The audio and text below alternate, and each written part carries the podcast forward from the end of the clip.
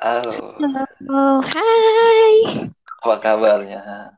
Eh, baik pastinya. Oke, jadi ini perdana untuk podcastnya. Ya, sambil iseng-iseng kan, memberikan kegiatan yang positif ya. Setuju. Jadi ini channel gue kasih nama It's Me Andre. Jadi biar harapannya Andre. Iya, jadi biar bisa sharing, mungkin dari pengalaman hidup bisa kita bagikan supaya dapat manfaatnya untuk orang banyak. Gitu. Terus? Kurang lebih gitu podcastnya. Jadi mungkinnya akan dibagi beberapa episode. Nah, episode pertama ini gue mau bahas tentang perubahan nih.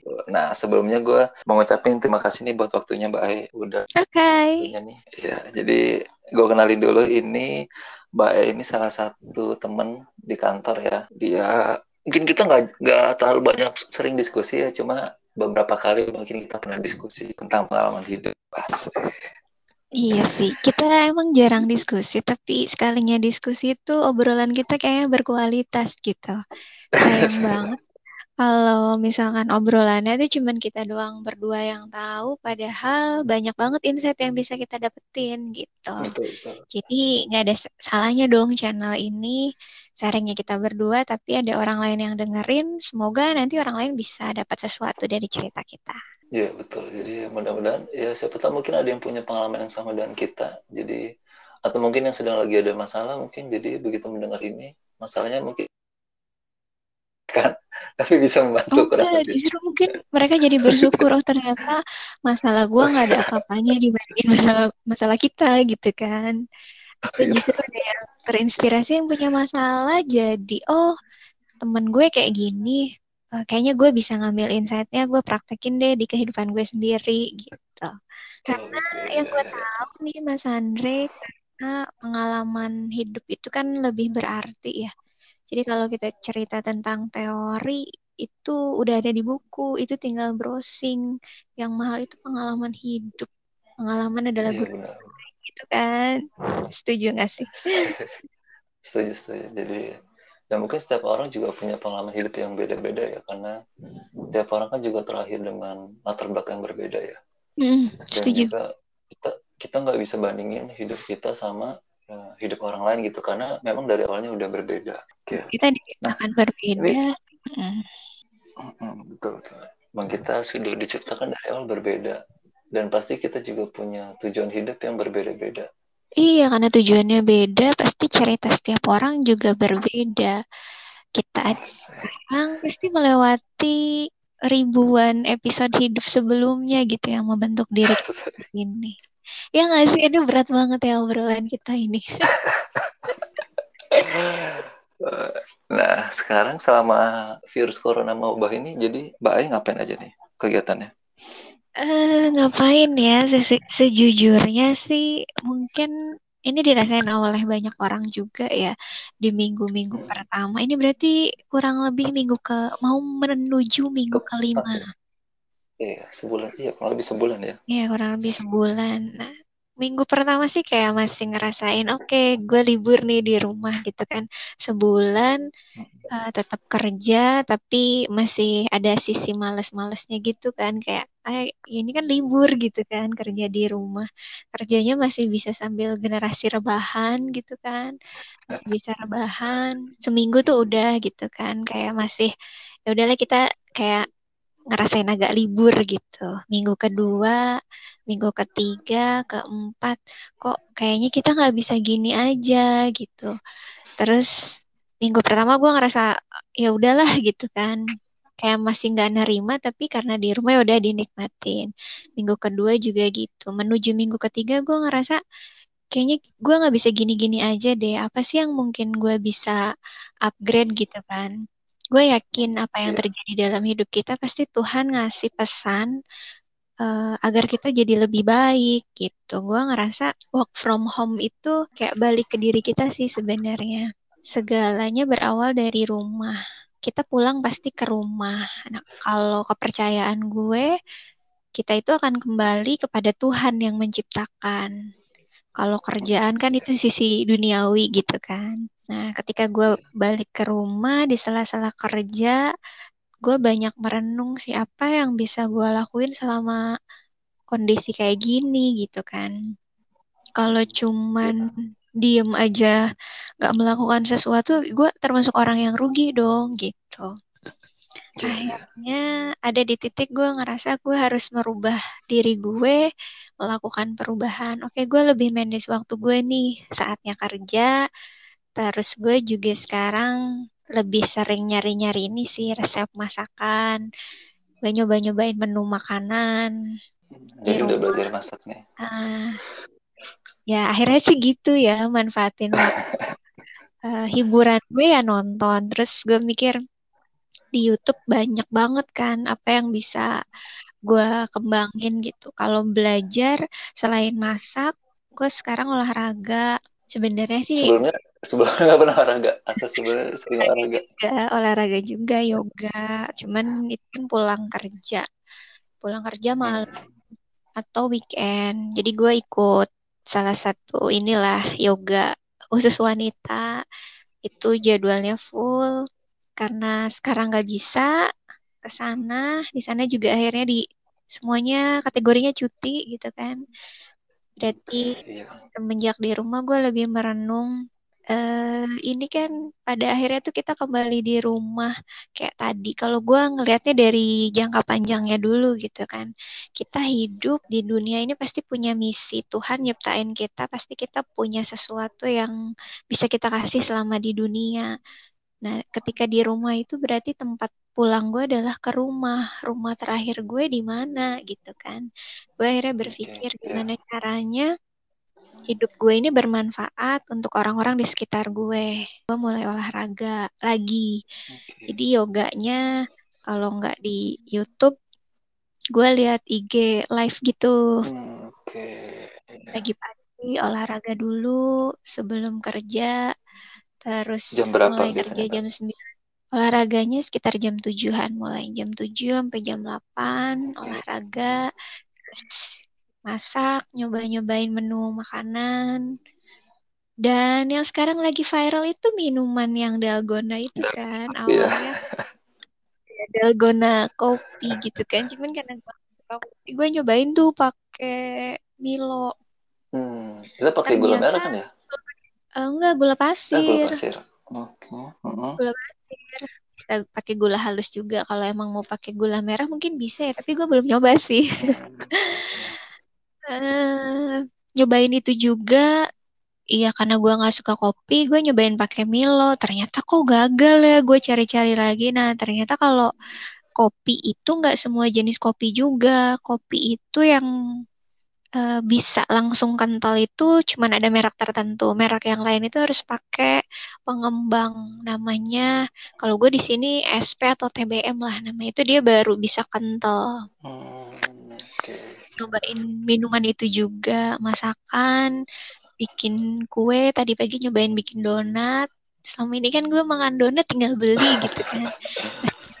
Nyobain tuh browsing dulu. Tinggal makan aja nyobain. biasanya. Hmm, sekarang ngerasa lebih produktif karena gue ngerasa oh gue cewek nih Eh, sebagai wanita dewasa, ais dewasa nggak juga kan masih imut gitu kan. Iya. Fisiknya Tapi sih gue imut-imut ya. Nah itu, kalau fisik nggak bisa bohong gitu kan. Tapi kalau umur bertambah kan, apa yang bisa minimal gue jadi manusia yang bermanfaat lah di lingkungan keluarga gue gitu kan. Nyiapin masakan, makanan di rumah. Akhirnya gue yang nyiapin gitu kan di rumah ada nyokap. Tapi ya karena gue juga pengen belajar, itu nyobain menu makanan, nyobain minuman yang lagi viral gitu kan, Oke. sama itu deh olahraga. Tapi yang gue ngerasa juga kita butuh bukan cuman perut kan ya yang diisi fisik olahraga. Nah yang perlu diisi juga otak kita. Betul. Dapat info apa sih belajar-belajar apa. Nah gue sering rutin ikut kelas eh, belajar online. Medianya pakai Zoom ya seringnya sih Hmm, Oke. belajar-belajar online kemarin baru bik- eh, baru ikutan kelasnya hmm, melukis slide dengan hati. Hmm, Sebenarnya PowerPoint sih, cuman uh, ada bentukan yang baru namanya karusel. Hmm. Karusel apa karusel, ya? Karusel, ya? Gue lupa istilahnya. Ya itu bikin pakai PowerPoint. Cuman uh, tampilannya itu kayak majalah gitulah, Hmm. kayak infografis, ya kayak kayak infografis gitu. Hmm, Oke. Itu gratis atau berbayar? Jadi itu berbayar. Ya berbayarnya juga menurut gue masih murah banget ya. Kalau kita ikut offline kelasnya aja lumayan. Menurut gue sekarang itu momen-momennya kita semua itu untuk upgrade diri sih. Iya, iya. Dari segi apa pun gitu kan, dari otaknya, dari keterampilannya, apa pun gitu harus kita harus kita kembangin dan kita maksimalin gitu. Ini kayak momennya untuk belajar gitu. Sayang banget kalau kita cuman nyanyain momen ini tuh untuk yang ya bener sih orang bilang kita menyelamatkan Indonesia, menyelamatkan dunia dengan generasi rebahan.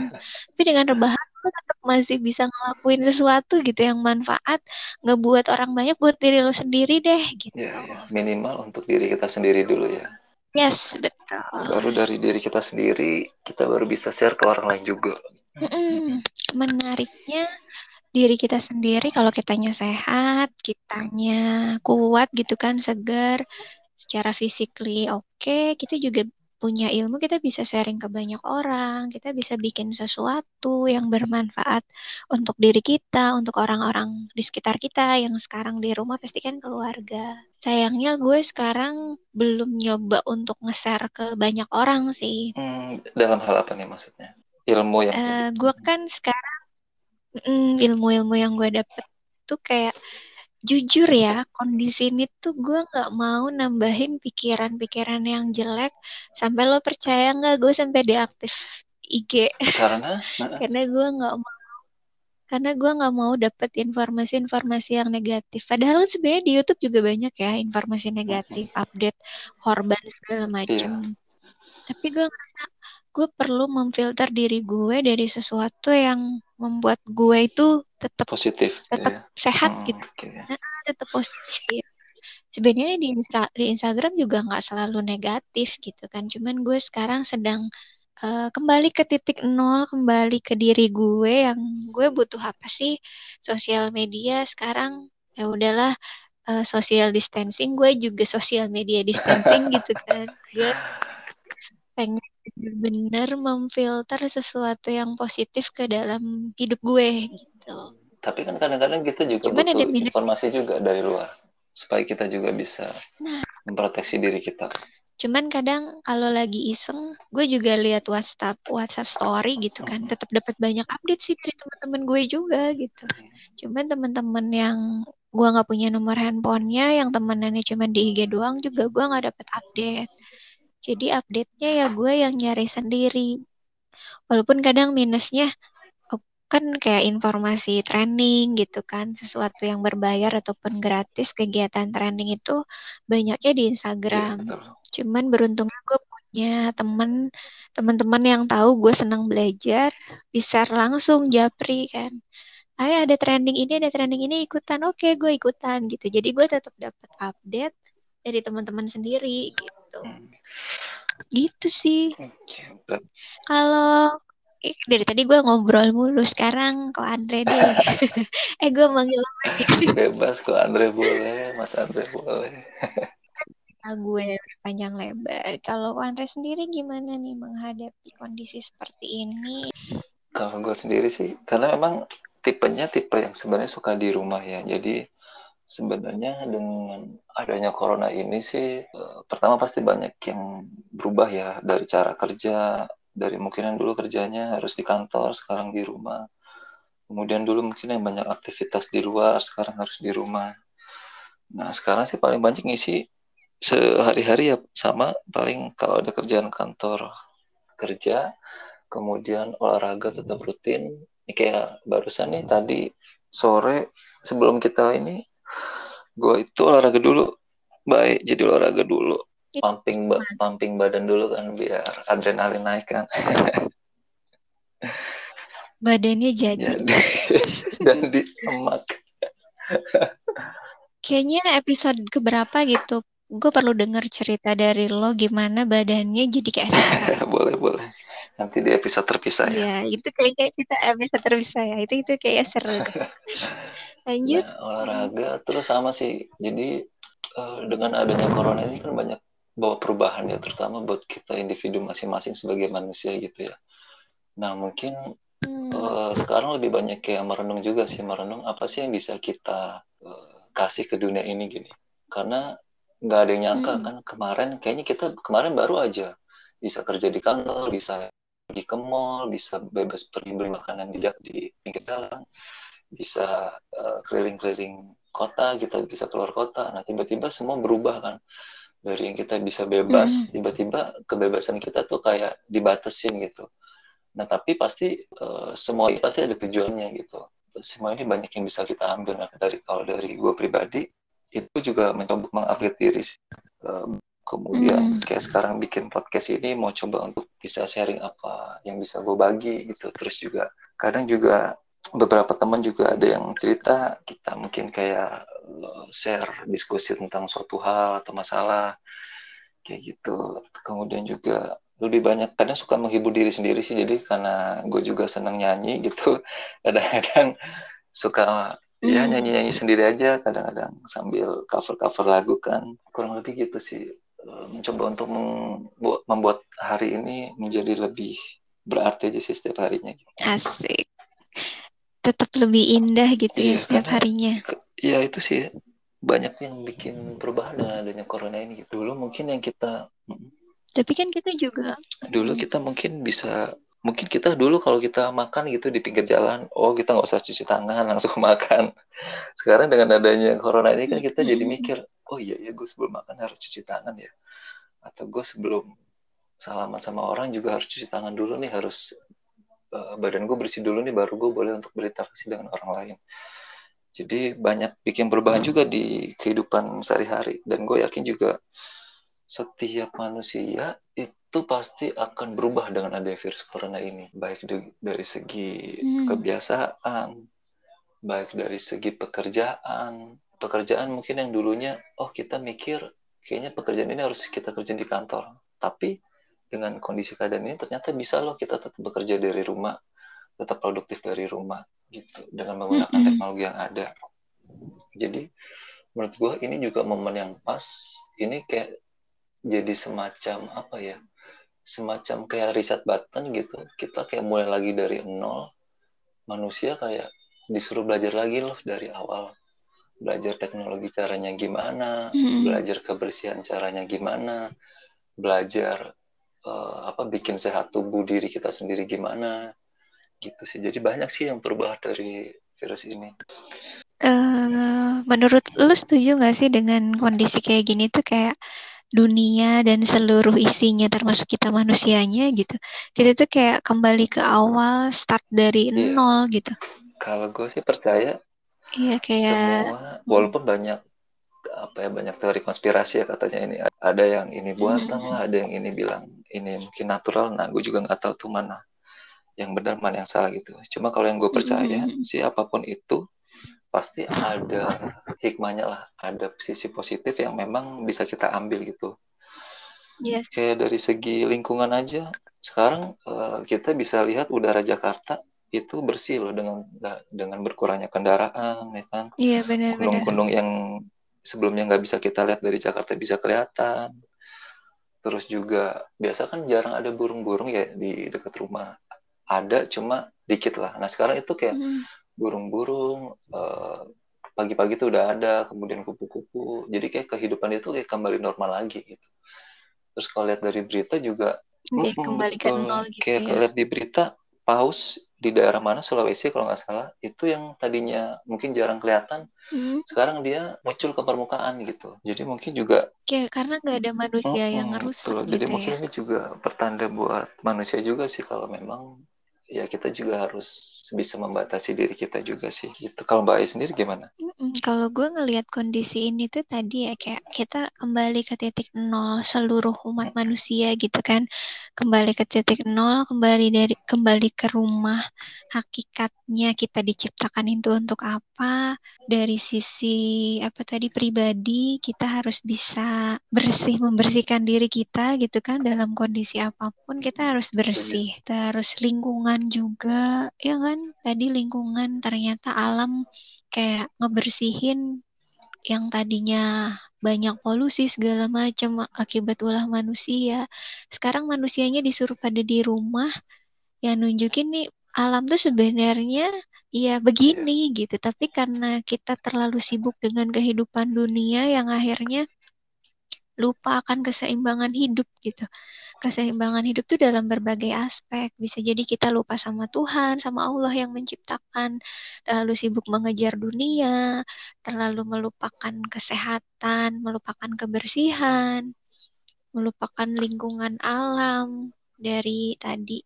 Mungkin hewan-hewan juga yang tadinya nggak ada karena ulah manusia juga gitu kan. Sekarang manusianya di bukan dikurung ya. ya. Manusianya pada di rumah semua, aktivitasnya dibatasin. Ternyata mereka keluar gitu. Nampak yang sama ini mungkin kita nggak pernah memikirkan itu hanya sibuk dengan aktivitas dan rutinitas kita di dunia aja gitu. Apa yang pengen kita kejar gitu. Berarti kalau Mbak Ai sendiri nih sebenarnya virus corona ini membawa dampak positif atau negatif kepada dunia ini? Kalau dari pandangan Mbak Ali sendiri? Harusnya positif. positif Menurut ya? aku positif ya. Kayak apa sih ya? Suruh jeda hmm. gitulah. Kita disuruh manusia berhenti sebentar sesaat aja gitu ya untuk lihat oh alam itu sebenarnya seperti ini. Mm-hmm. Malah kemarin kan juga sempat udah corona mm-hmm. terus ada dentuman yang entah dari mana tuh ya asalnya yang katanya enam gunung itu mm-hmm. aktif kan tapi juga ada teori konspirasi katanya alien atau segala macam itu. Oh iya iya iya iya. Nah itu tuh kayaknya awal-awal itu gue jadi yang Riko males banget sih lihat apa apa ya banyak hal yang membuat pala gue pusing gitu. Nggak usah mikirin yang jauh deh, gue nggak mikirin itu gitu kan. Gue cuman disuruh Tuhan menyuruh kita tuh manusia untuk jeda sendi sejenak untuk merenung kembali gitu dari berbagai aspek kayaknya waktu untuk manusia lebih mengenal diri, mengenal Tuhan, mengenal lingkungan, mengenal alam. Ya, untuk apa kita hidup di dunia ini gitu? Kalau kita melupakan aspek-aspek itu semuanya, gitu sih kayaknya dalam banget ya. Gitulah kayak jeda, lu diam deh di rumah. Setuju, setuju. Nah ini uh, eh, gue pengen nanya ini kalau menurut Mbak uh, Ai sendiri nih, kira-kira virus corona ini itu konspirasi atau memang alami sih kalau menurut Mbak Ai? Uh, kalau gue baca yang konspirasi, terus sempat lihat YouTube-nya juga kan, segala macam berita-beritanya. Uh, kalau menurut gue konspirasi atau enggak, yang gue yakini adalah apa yang terjadi di dunia ini atas izin Tuhan, atas izin Allah Subhanahu wa taala gitu kan. Terlepas itu konspirasi atau alami, menurut gue balik lagi semua ini ada hikmah yang baik untuk seluruh umat manusia gitu. Dan kalau bagi gue pribadi, kan kalau kita baca teori konspirasi juga uh, wabah atau pandemi ini kan biasa muncul 100 tahun sekali ya dan itu terjadi selama empat mm kali kalau nggak salah ya. Empat kali berurutan terjadi 100 tahun ada kayak flu di Spanyol 100 tahun lagi ada apa uh, wabah tikus. Nah yeah. uh kalau bagi gue pribadi ini juga bisa jadi semacam kayak alarm juga nih. Mungkin ya mungkin 100 tahun ke depan lagi itu mungkin ada wabah lagi gitu. Jadi kita juga bisa lebih uh, waspada lebih mempersiapkan diri mau itu konspirasi atau bukan menurut gue ini juga bisa jadi satu alarm juga sih gitu. Karena aneh aja kita bisa ada wabah yang mendunia 100 tahun sekali dan itu terjadi berturut-turut gitu. Kadang mungkin kalau kita mau lihat dari teori konspirasi mungkin bisa jadi konspirasi diciptakan oleh manusia lah untuk mengurangi sekian persen penduduk yang ada di bumi ini kan. Atau bisa juga mungkin memang alam ini yang melakukan seleksi alamnya sendiri gitu dengan adanya tindakan-tindakan manusia yang merusak mm alam, dengan adanya kayak penebangan pohon, ada gajah yang dibunuh untuk diambil gadingnya, ada paus yang diambil untuk dimasak. Ya mungkin apa pun itu sih, gue juga percaya sih pasti ada hal positif yang bisa diambil sih itu jadi nanti kalau mungkin 100 tahun ke depan lagi anak cucu kita nih bisa waspada nih. Wah ini berarti 100 tahun lagi nih. Benar. tahun sekian nih Kita harus iya jadi kita udah lebih 100 waspada. Iya sih, lagian karena mungkin 100 tahun itu manusia kan rata-rata hidupnya sekitar 60 Iya. maksimal 70 gitu kan. Karena nggak ada manusia yang hidup sampai 100 abad. iya Maksudnya eh 100 tahun. 100 tahun atau satu abad gitu kan. Eh, jadi akhirnya apalagi zaman dulu teknologi belum ada, mungkin orang juga nggak prepare. Coba deh sekarang lihat di SK perusahaan atau di eh, pemerintahan, kasus pandemi ini kategorinya apa? Bencana alam non non apa sih istilahnya tuh bencana alam non apa gitu. Karena kategorinya kan orang nggak pernah tahu dan memprediksi ini terjadi, walaupun ternyata kalau kita lihat sejarahnya sudah terjadi per 100 tahun gitu kan. Nah, berarti yang memang kita prepare adalah kondisi sekarang. Kalau 100 tahun lagi berarti 100. 2000 2020 sekarang tahun berapa sih? 2022 ya? 2020. Gue sampai lupa tahun loh. berarti tahun 2120 ya. Iya, kalau generasi mungkin itu generasi Berarti- kesekian berarti mungkin udah ya berarti kalau kalau generasi dari kita Iya. anak-anak sama cucu Hmm. kali ya. 100 tahun itu. Iya, anak sama cucu minimal kita bisa menceritakan, ada dokumentasinya. Jadi ini pernah terjadi, kemungkinan akan terjadi Iya, iya. lagi gitu kan. Mereka bisa lebih prepare. ka- Mm, Tapi sebenarnya ya menurut menurut gue yang perlu disiapkan oleh setiap orang dengan kondisi apa pun itu sebenarnya siap siap adaptasi, siap Karena- berubah sih. iya. Pesannya itu kita ya, nggak pernah tahu kapan akan datang ya. Nggak pernah tahu. Mungkin bisa prediksi 100 tahun ternyata nggak nyampe 100 Bisa tahun itu juga, sudah iya. terjadi. Hmm. Kesiapan setiap manusia dengan berbagai situasi dan kondisi, kondisi yang terjadi. Siap perubahan, siap mengalami kondisi-kondisi yang tidak menyenangkan, kondisi-kondisi yang tidak terduga. Berarti kan yang perlu disiapkan adalah mental eh, secara fisik, secara spiritual, secara psikis ya. Pokoknya setiap orang tuh harus siap itu. Cuman kalau anak kecil, hmm, kalau anak kecil berarti kan tuanya orang lebih tuanya bisa ya. juga tuh anak. Nah kalau dari Bahaya sendiri nih